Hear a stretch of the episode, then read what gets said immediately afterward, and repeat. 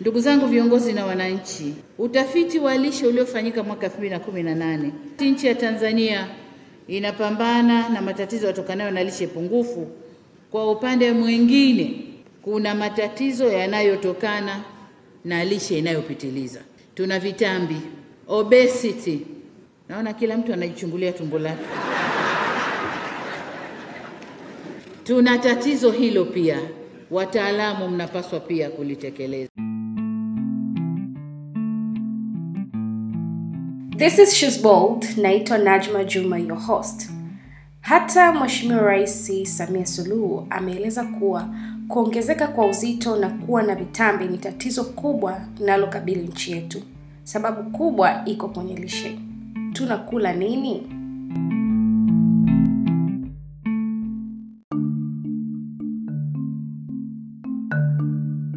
Kwa mujibu wa ripoti ya NBS mwaka 2020 mpaka mwaka 2021, katika kila wanawake wawili nchini Tanzania, mmoja ana uzito uliopitiliza, na hii ni kutokana na kutumia vyakula vyenye mafuta mengi. Asilimia 40.3 ya wanawake wanaoishi vijijini wanasemekana kuwa na uzito uliopitiliza, huku asilimia 60.5 ya wanawake wa mjini wana uzito uliopitiliza pia.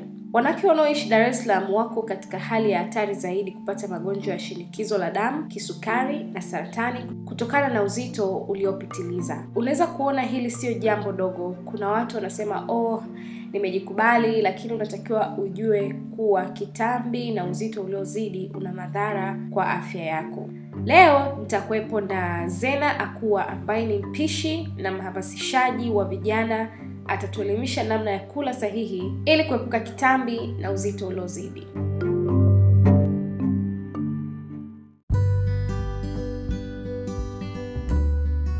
Okay, asante uh, na naitwa Zena Isa Akua, founder wa Para Chefs Tanzania. Para maana yake ni watu wenye ulemavu. Kwa hiyo Para Chefs Tanzania, wapishi wenye ulemavu wa viungo na ambao hawana ulemavu wa viungo na, lakini pia mimi ni mhamasishaji na pia ni mojawapo ya machampion wa watu wenye ulemavu ambao wana inspire jamii yetu. Vilevile pia mimi ni mshindi wa tuzo ya Wima Abilities ya 2021 na pia ni Among ya Shiroz Tanzania 2020 na pia 2022 nilikuwa mmoja ya vijana ambao wanahamasisha watu wa Kiislamu kujituma Tanzania, na pia napenda michezo pia nilikuwa spika wa TEDx 2021 TEDx Oysterbay. Asante Najma. Wow, hongera sana Zena.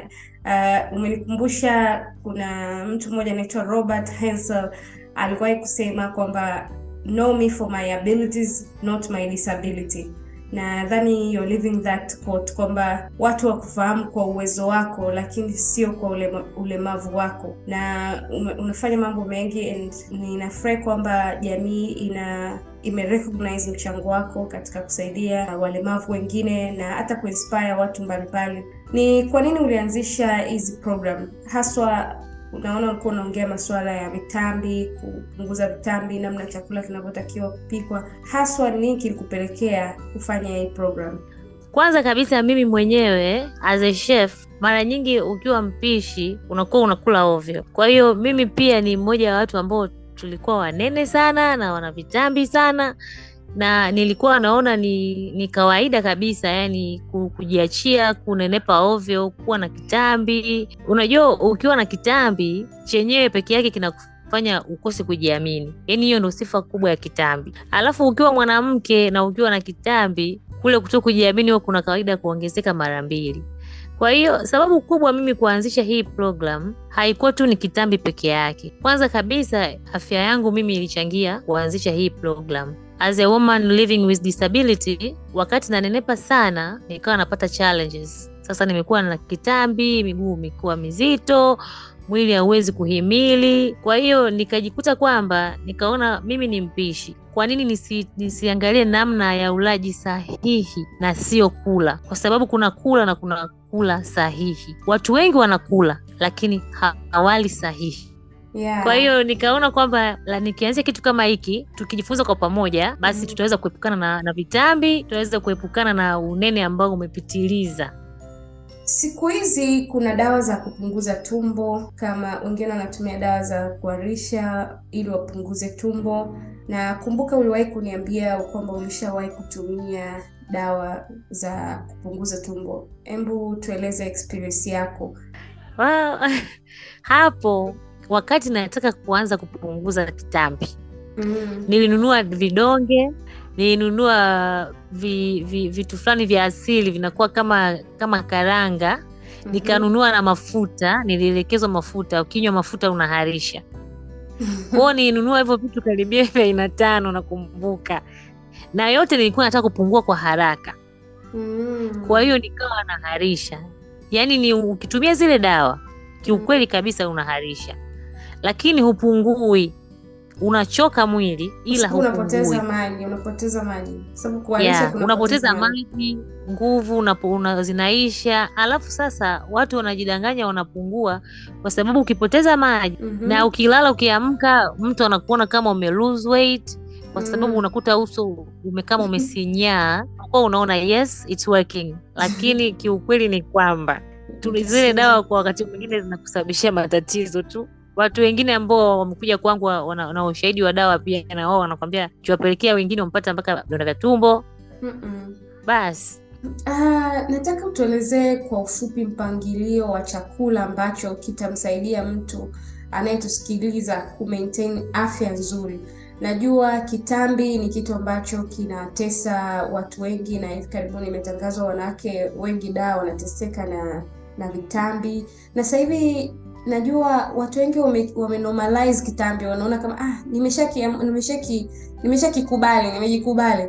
Lakini mi sioni kama ni sahihi, kama ni kitu ambacho unaweza ukakifanyia kazi, na si kwa sababu watu wanakuonaje, bali ni kwa sababu wewe kama msichana, kama mwanamke una una una unajijali vipi. kwao mi naona ku, ku, ku, kuondoa kitambi, kula vizuri ni swala la kujijali wewe, sio swala la wewe utaonekanaje huko nje.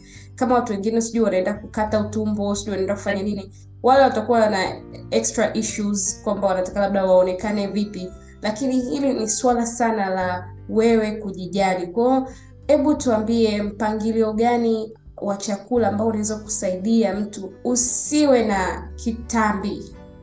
Okay? Kitu ambacho naweza nikashauri kwamba ili usiwe na kitambi na uepukane na manyama manyama uzembe katika upande wa kula hakikisha sahani yako unakula inakuwa rainbow kwanza.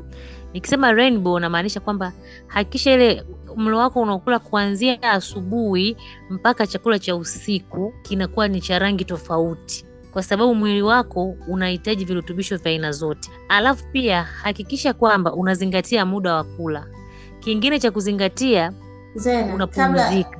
kabla huja hujaenda mbali hapo kwenye swala la rainbow, rangi mbalimbali, hebu mbu tupe mfano, kwa mfano. Maanake, hebu tupe mfano wa hizo rangi. Okay. Um, Ah, okay. Kwa mfano jamii zetu nyingi za za za inaotuzunguka watu wengi huwa wanakula asubuhi chai maandazi, chai mkate, mm, mchana ugali na maharage, usiku wali maharage. Hiyo mm, sio rainbow. Nikisema rainbow, maana yake mlo wako unatakiwa uwe na vyakula vya rangi tofauti. Kama unakula labda unakula nyama, utakula kuku, utakula pembeni, hakikisha kuna mboga mboga, kuna matunda. Na nikisema mboga mboga, simaanishi mchicha, spinachi, sijui nini. Nikisema mboga mboga, maana yake namaanisha carrot, namaanisha zukini, namaanisha maboga. Yaani mlo wako unakula kwa siku lazima uchanganye vyakula vya rangi tofauti. Alafu pia zingatia sana muda wa kula ili uepukane kitambi. Kikubwa kabisa, lazima ujifunze ukontrol, yaani usile chakula ile una, unasema kula. Wazazi wetu walikuwa wanasema unatakiwa ule mpaka usaze. mhm. Sasa kuji, kujipenda mojawapo ni kujijali. Kwa kama unajijali au uta control portion size yako na kuzingatia muda. Usile chakula kuanzia saa tatu usiku kwenda huko juu, usile. Ukichelewa at least saa moja na nusu, saa mbili. Usizidishe chakula cha usiku zaidi ya hapo.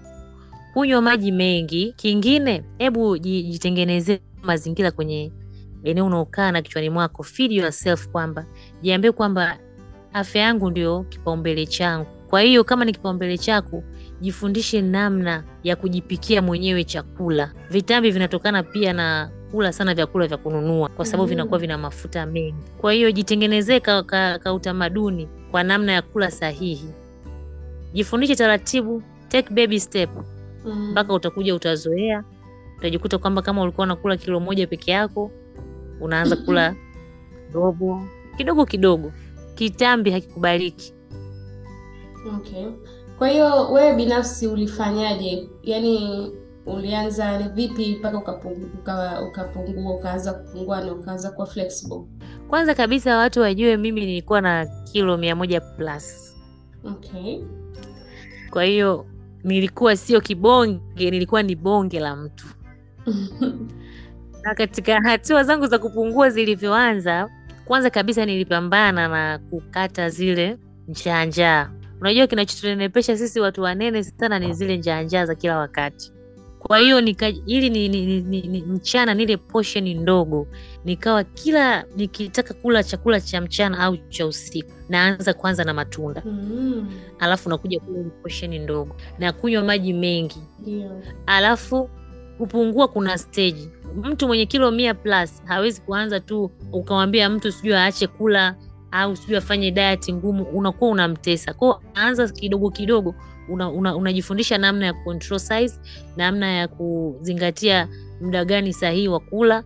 Okay. Kwa hiyo nikaanza na hizo step na nikaa natenga na muda wa kupumzika na kunywa maji. Nikiamka asubuhi na nikajikia nikajiwekea kwamba lazima pia mwili wangu utoke majasho, lakini pia kupungua mwili ni chakula.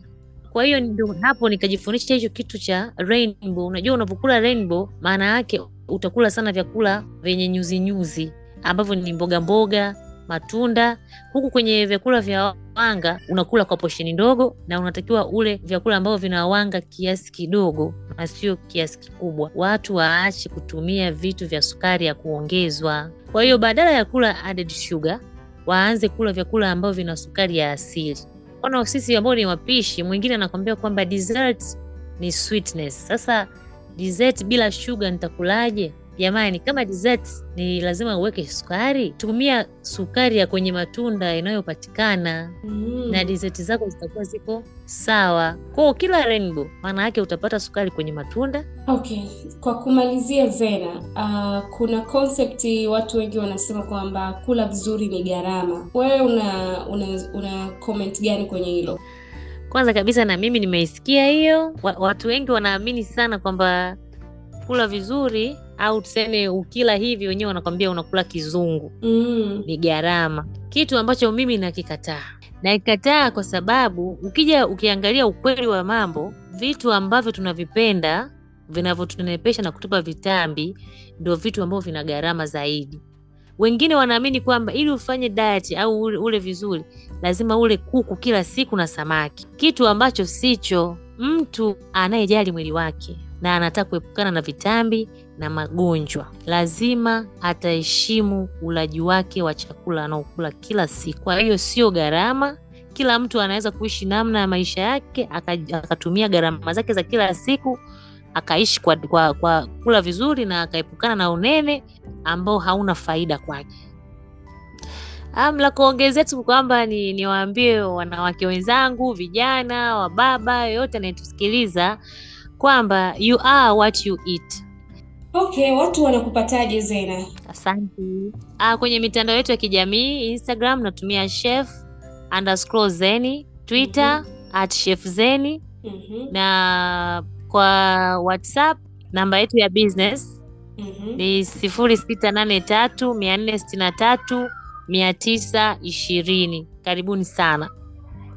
Asante sana Zena Akua kwa muda wako na kushare madini na sisi siku ya leo. Personally nimejifunza mengi na I am planning to join your program soon.